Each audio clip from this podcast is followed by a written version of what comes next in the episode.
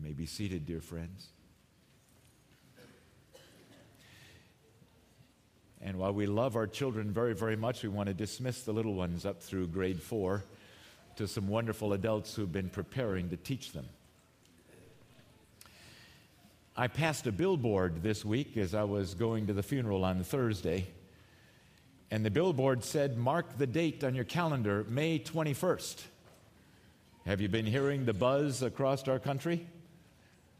So, oh, by the way, the buzz is that the Lord Jesus is returning on May 21st. You know what I'm talking about, right? So the question is will we be back here next Sunday, the 22nd, to meet?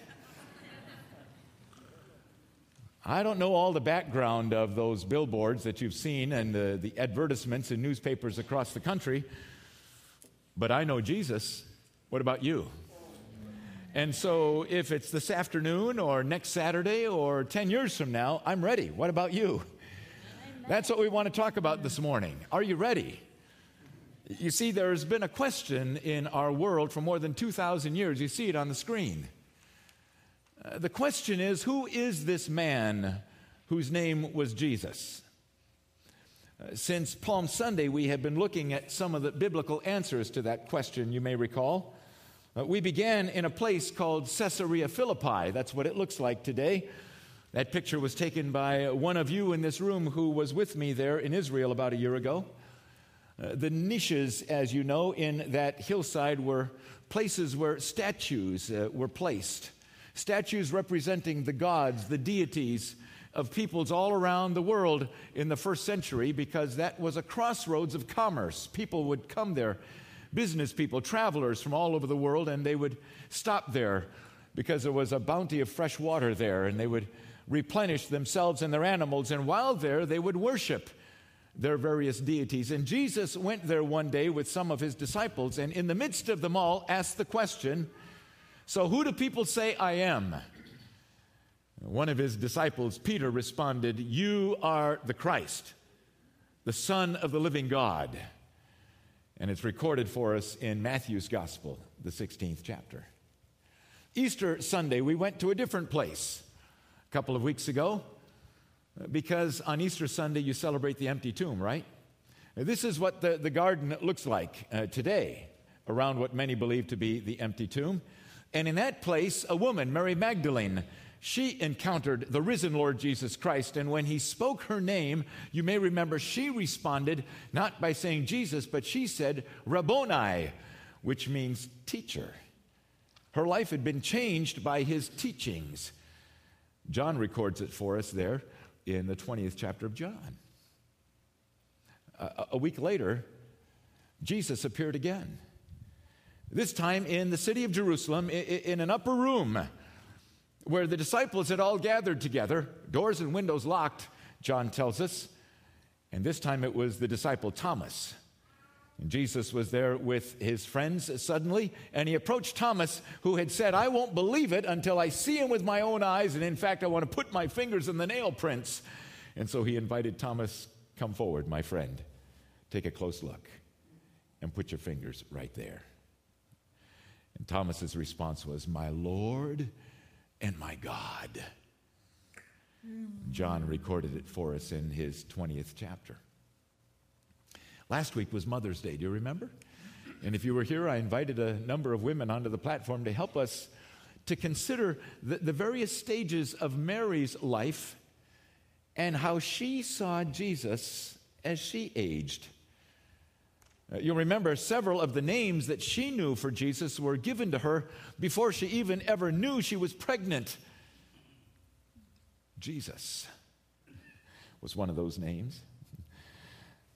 The Son of the Most High God, the angel Gabriel had said. The Son of God, Emmanuel, God with us. The Savior, who is Christ the Lord, the angels had announced. The king of the Jews is who the Magi had come to worship. Mary, the earthly mother of Jesus, through her lifetime, I believe, wrestled with that question. So, who is this man that I've had the privilege of birthing? She alone stood at the cross, as you know. convinced that he was who he claimed to be God incarnate. Today, I'd like us to consider what the man who wrote much of the New Testament thought. His name was Paul. He came to be known as the Apostle Paul. Could I invite you to open God's Word with me to the book of Romans in the New Testament, the first chapter? If you didn't happen to bring a Bible, there should be one under the chair in front of you, and maybe someone would tell me what page Romans chapter 1 is on, please, in one of those Bibles.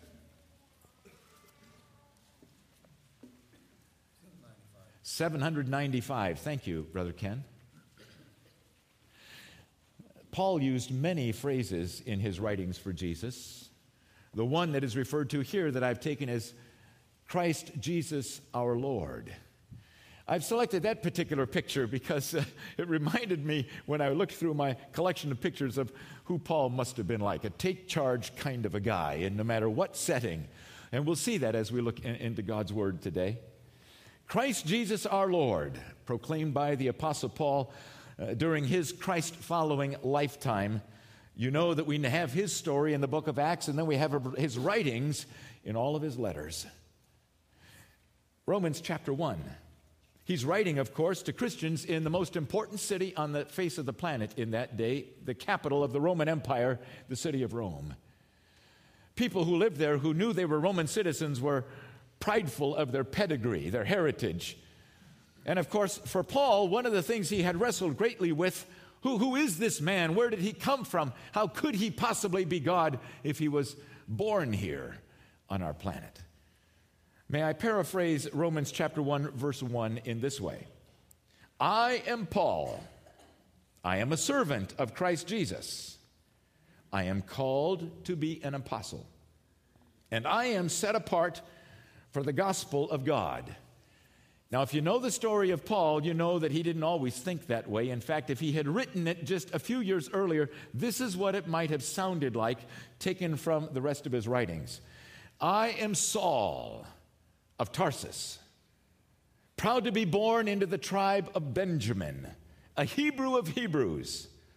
I am totally opposed to this Jesus, who some claim is the Christ. I reject it. He is not our Messiah. I am called and trained to be a Pharisee, and I'm one of the best. Uh, the leader of our people, the teacher of God's truth to our people and I will raise up the next generation of great Pharisees. I am set apart by God for the destruction of this Jesus movement and this thing they call the gospel. And I have committed my life to removing from the face of this planet any memory of the name of Jesus. That's how he would have written it, I believe, based on his writings. Would you agree? So, what made the change? How could he write this in Romans chapter 1? What made the change was, my friends, an encounter with the living, risen Jesus Christ on the road to a city that is in the news today a lot Damascus, Syria. And on that road, he was going there, as you know, to arrest and take into custody and take back to Jerusalem any person, man, woman, or young person, who was courageous enough to acknowledge themselves as a follower of Jesus Christ. And back in Jerusalem, they would be tried and, if possible, beaten and imprisoned because he was determined to wipe out this heresy. That's what he thought it was. But he had an encounter with a blinding light, you'll remember. And the light spoke to him Saul, Saul, why are you persecuting me? He responded in a very interesting way. Do you remember how he responded? Who, who are you, Lord? I am Jesus, whom you are persecuting. That's all he said. Would you consider that Paul knew Jesus? He was a contemporary of Jesus. I believe it's very possible because he had studied in Jerusalem that he had heard Jesus preach many times. I think it's even possible from the crowds he had stepped forward and said, You're a liar. What you're saying is not true. I reject it.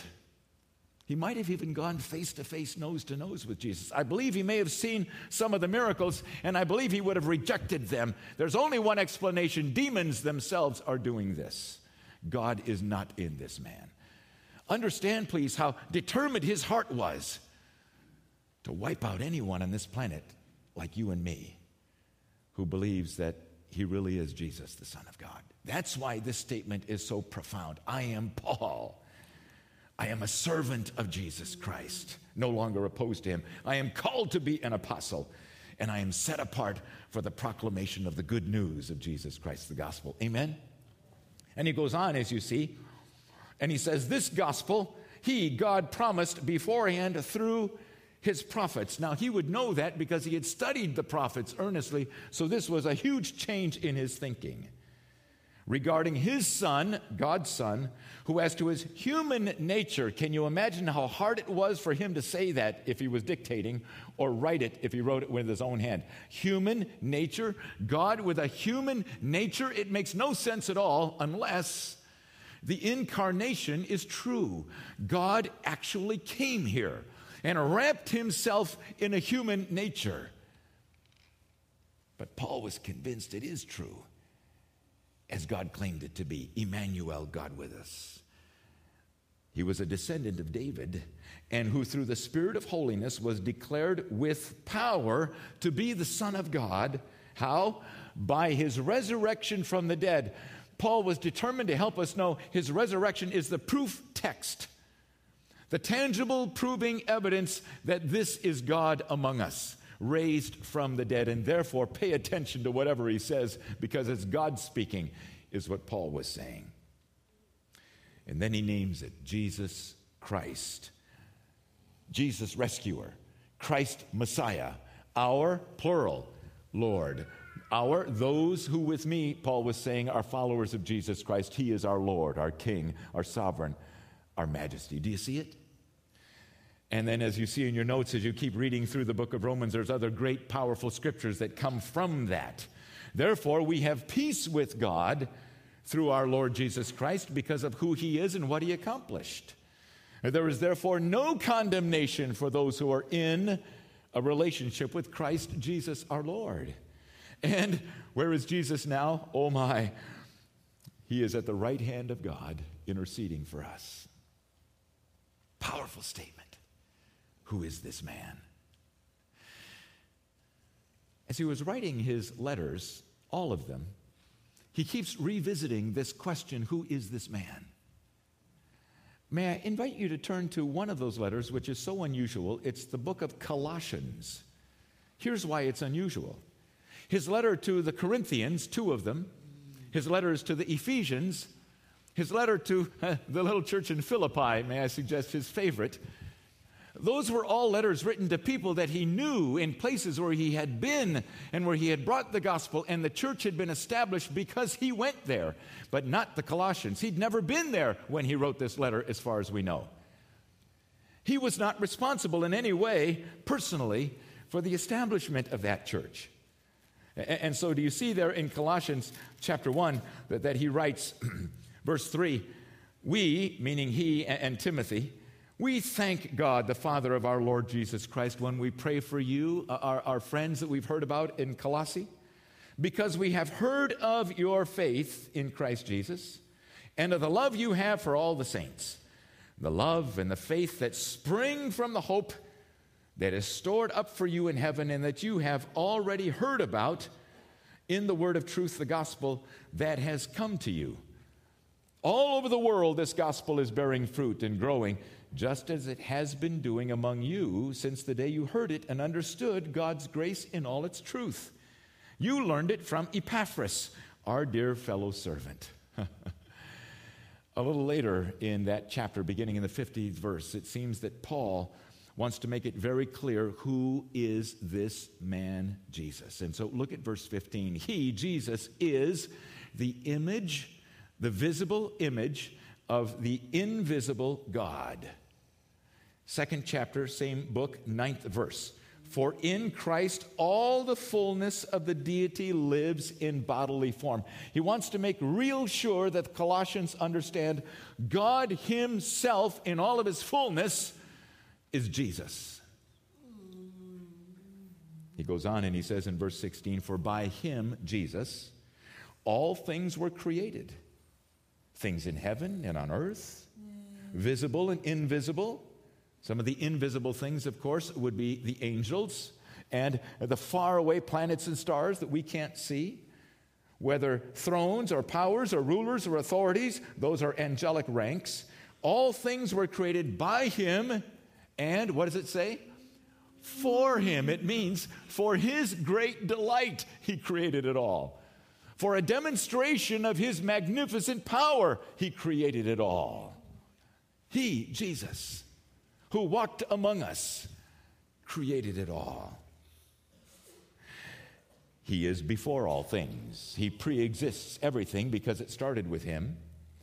And in Him, all things hold together.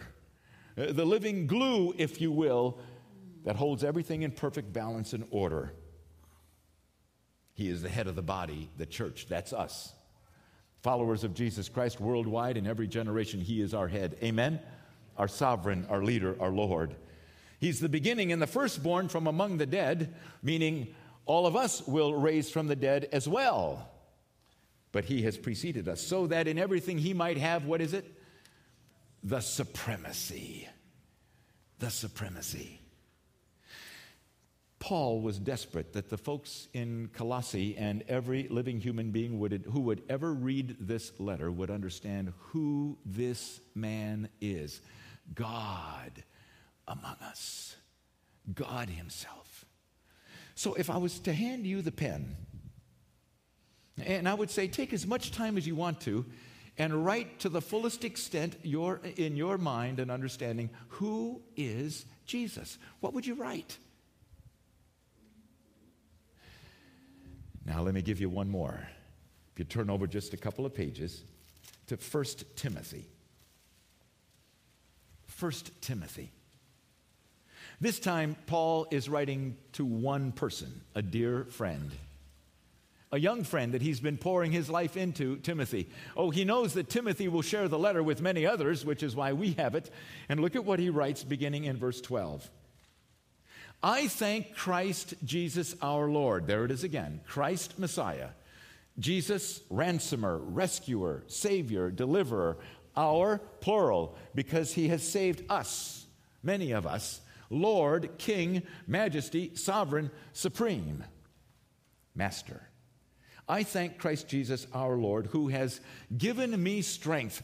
Paul recognized that the journey of life that he had lived, which was very painful, as you know, beaten multiple times, shipwrecked, imprisoned, the physical strength that he had received to withstand all of that, God himself had given him the emotional strength that he had been able to be rejected from place after place, God had given him. The spiritual strength to battle the dark kingdom, God had given him. I thank Christ Jesus our Lord, who has given me strength, that he considered me faithful, appointing me to his service.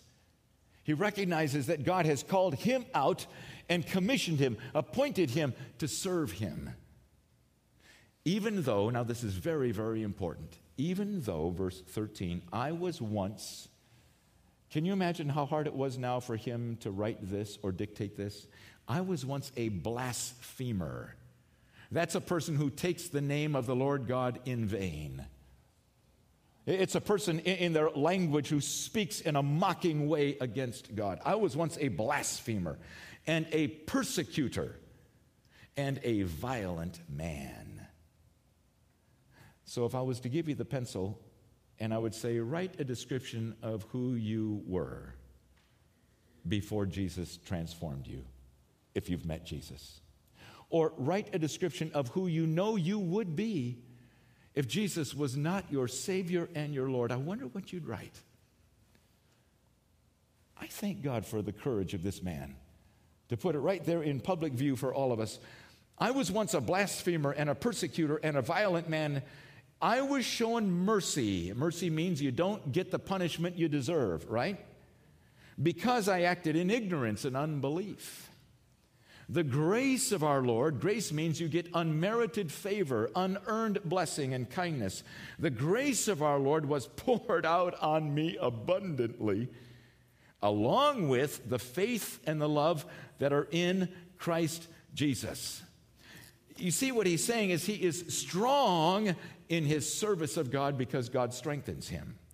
He is transformed from who he knows he was and would have been had God not changed him by God's mercy through Jesus. He is saved now, he's saying here, from his sin. Look, verse 15. Here is a trustworthy saying that deserves full acceptance Christ Jesus came into our world for the purpose of saving sinners. Amen? In my Bible, there's a, a, a dash, a line after the word sinners. I wonder if there is in your Bible. I admit to you, I don't know exactly why, but I, I wonder if it reflects possibly a pause in his dictation. And I wonder if in his mind he said, It'd be enough if I just stop right there. Christ Jesus came into the world to save sinners. That's a good truth statement. But I wonder if he thought, since I'm hanging out there anyway, acknowledging who I was, I just may as well go ahead and say it. Because the Holy Spirit has convicted me of whom I was and am the worst, he says. He says, I'm embarrassed to say it, but it's true. I was the worst of all possible sinners because I was determined to wipe the memory of the name of Jesus Christ off the face of this planet. What he should have done is wiped me off the planet. But instead, right? Instead, he kept me breathing and thinking until finally I came to realize what an idiot I was and I came to experience His mercy and His grace and His transformation. Amen?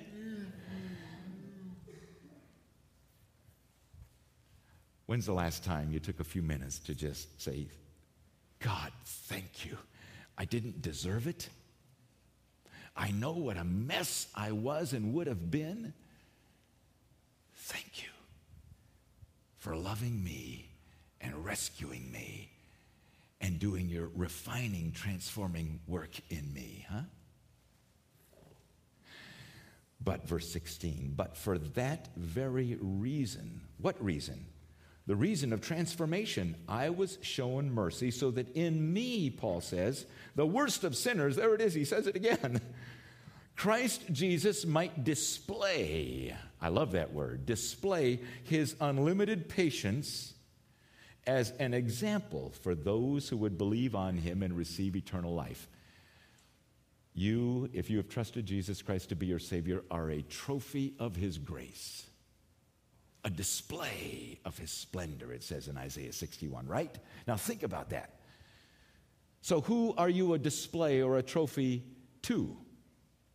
Well, it starts in your own home, right? Your family, your friends, your coworkers. But may I suggest to the dark kingdom, the Lord Jesus Christ loves, may I suggest, to hold you and I up and say, Satan, take a look. I rescued this person from your clutches, and I have transformed them by my power.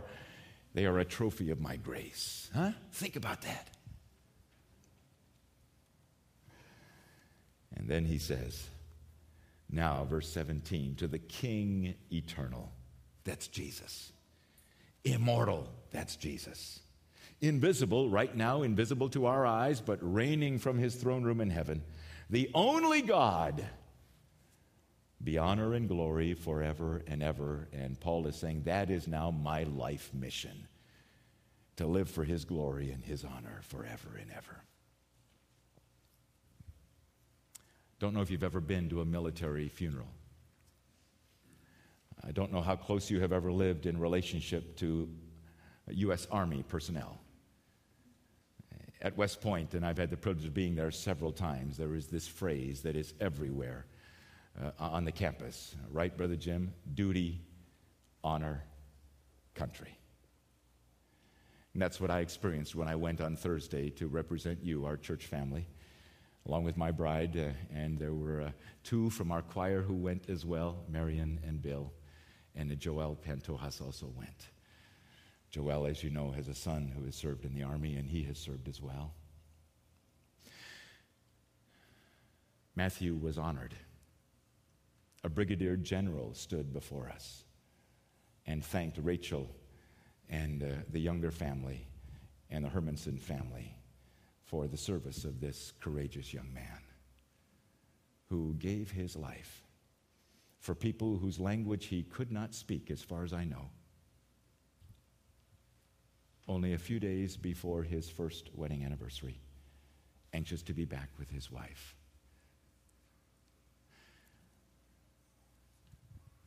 Paul says, It is now my life mission to live for his honor,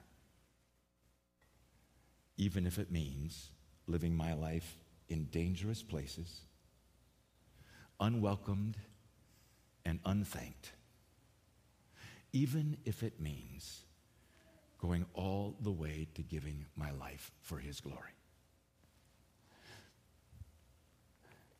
This summer, I'm going to be encouraging you to read two books. One of them, Experiencing the Resurrection by Henry Blackaby, and the other, Radical. And both of them are available at the Welcome Center. May I read to you a couple of paragraphs in closing? We sometimes say things such as, The safest place for me to be is right in the center of God's will. When we say that, we think if it's dangerous, God must not be in it. If it's risky, if it's unsafe, if it's costly, it must not be God's will for me. But what if these factors are actually the criteria by which we determine something is God's will for me? What if we began to look at the design of God as the most challenging option before me?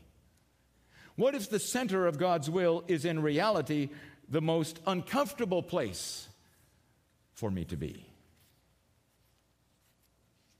To everyone wanting a safe, untroubled, comfortable life free from danger, I give you a warning be careful with Jesus. The challenges in our lives will increase in proportion to the depth of our relationship with Jesus Christ. That's spiritual growth. Maybe that is why we too often sit back and settle for a casual relationship with Christ, with routine religion in church. It's safe there, and the world likes us there.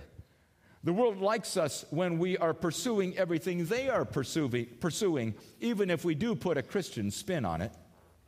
As long as Christianity looks like the American dream, we will have very few problems in most of this world. The reward of the American dream is safety and security and success found in more comfort and better stuff and greater prosperity. But the reward of Christ trumps all these things and beckons us to live for an eternal safety, security, and satisfaction that far outweighs everything, anything the world has to offer us. Jesus reminded his disciples that their safety was not found in the comforts of this world, but in the control of a sovereign God over this world. Would you agree with that? We can rest confident in the fact that nothing will happen to us in this world apart from the gracious will of a sovereign God. Nothing. Do you agree? We have nothing to fear because God is sovereign. Jesus knows every detail of your life and He cares for you deeply. You have nothing to fear. Indeed, God knows every detail of our lives, and when we step out in faith to follow Him, He will show us that our greatest security is not found in the comforts we can manufacture in this world, but in the faithful provision of Christ Jesus our Lord. He is the only one who knows our needs and the only one who's able to meet our needs in every way. Now, may I take it from a paragraph or two in a book to reality? 28 years ago today was Mother's Day, 1983. My wife Dawn and I uh, lived in the Chicago area, and we had spent much of the preceding days sitting at the bedside of a dear woman who was dying. A young woman, 54. She, in fact, passed away into eternity on Saturday night. It would have been last night, about 7 o'clock. That woman was my mother. And in those days, because I knew my mother pretty well, Mom, I need to know do you really think this is true? You're dying and you know it. Is this really true? Is there really a heaven? Is there really a Jesus? As you're looking death in the face, what do you really believe right now? Among other things, she said to me, I have a choice. I can lay here and I can say, it's just a whole bunch of stories. Because I've never seen Jesus with my own eyes, I've never touched him with my own hands, nor have I ever met anyone who has. It's just stories. Because I've never been to heaven, because I've never met anyone who has been to heaven, it's only stories. And I can die here in a few hours or days.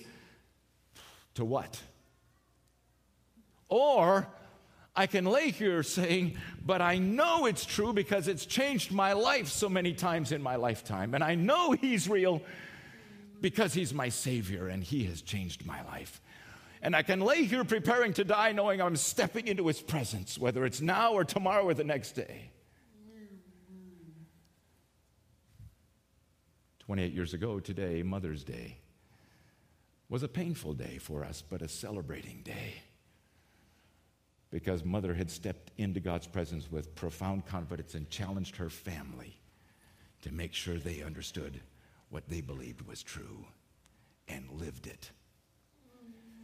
Those conversations are part of the reason I'm standing here. That's why I want to give you a challenge. I want to invite you to join me on a challenge. Here's the challenge Think of a Christian friend you know could be here in this church, could be at your workplace, could be somewhere far away that you connect on Skype with from time to time. But a Christian friend you know who will walk the journey of this summer with you, both reading both books, connecting every week for a cup of coffee to talk about life, to pray with each other, to talk about what God's teaching you and where God is stretching you. And then, as you're meeting, start talking about who does one or both of you know, but that person doesn't know Jesus, that you could invite to join you. I'm going to set a target date, the 4th of July, that you would invite one other person into this little team of two. So now there's three of you, only this other person doesn't know Jesus. And this person is going to sit and have a cup of coffee every week with you two. And maybe that person will start reading you're also going to be reading the summer scripture journey. And as you're sharing life with each other, this person is going to have the chance to see the reality, the truth of Jesus Christ in your life. And wouldn't it be great if that person came to know Jesus Christ as his or her Savior before Labor Day? Huh? Get the idea? Summer Challenge 2011. We're reading, we're sharing with each other, and we're inviting a friend into the journey. You already thinking about who you're going to invite into the journey? I won't ask you to raise your hand, but I wonder how many of you have had that remarkable privilege of actually leading someone to Jesus Christ. And you've watched them as they have trusted Jesus to be their Savior, and you've seen the light go on in their eyes. And then you've watched them over time as their life has changed, like Paul's. There's nothing better, is there? And my prayer is that every one of us in this room might have that experience before the end of the summer. But you see, it all has to start with your being able to answer the question who is this man, Jesus, to you? See, in closing, let me give you this thought. It's wonderful to read those great truth statements. In some places in the world, they're carved in marble on walls. He is the image of the invisible God but it has to move from intellectual truth to life changing reality as it moves into your heart. And you acknowledge Him as your Savior, inviting Him to be your Savior, and your Lord, submitting yourself to Him. And then He does that life transforming work, right? And I'm convinced that there are millions of folks in our world who have intellectual allegiance to the truth of what the Bible says, but it has never moved from here to here, and they are not yet saved. They have not yet trusted Jesus Christ to be their Savior. They acknowledge the truth, but they have never invited the truth to be truth for them in their life. How about you? Let's talk to him right now about that. Lord Jesus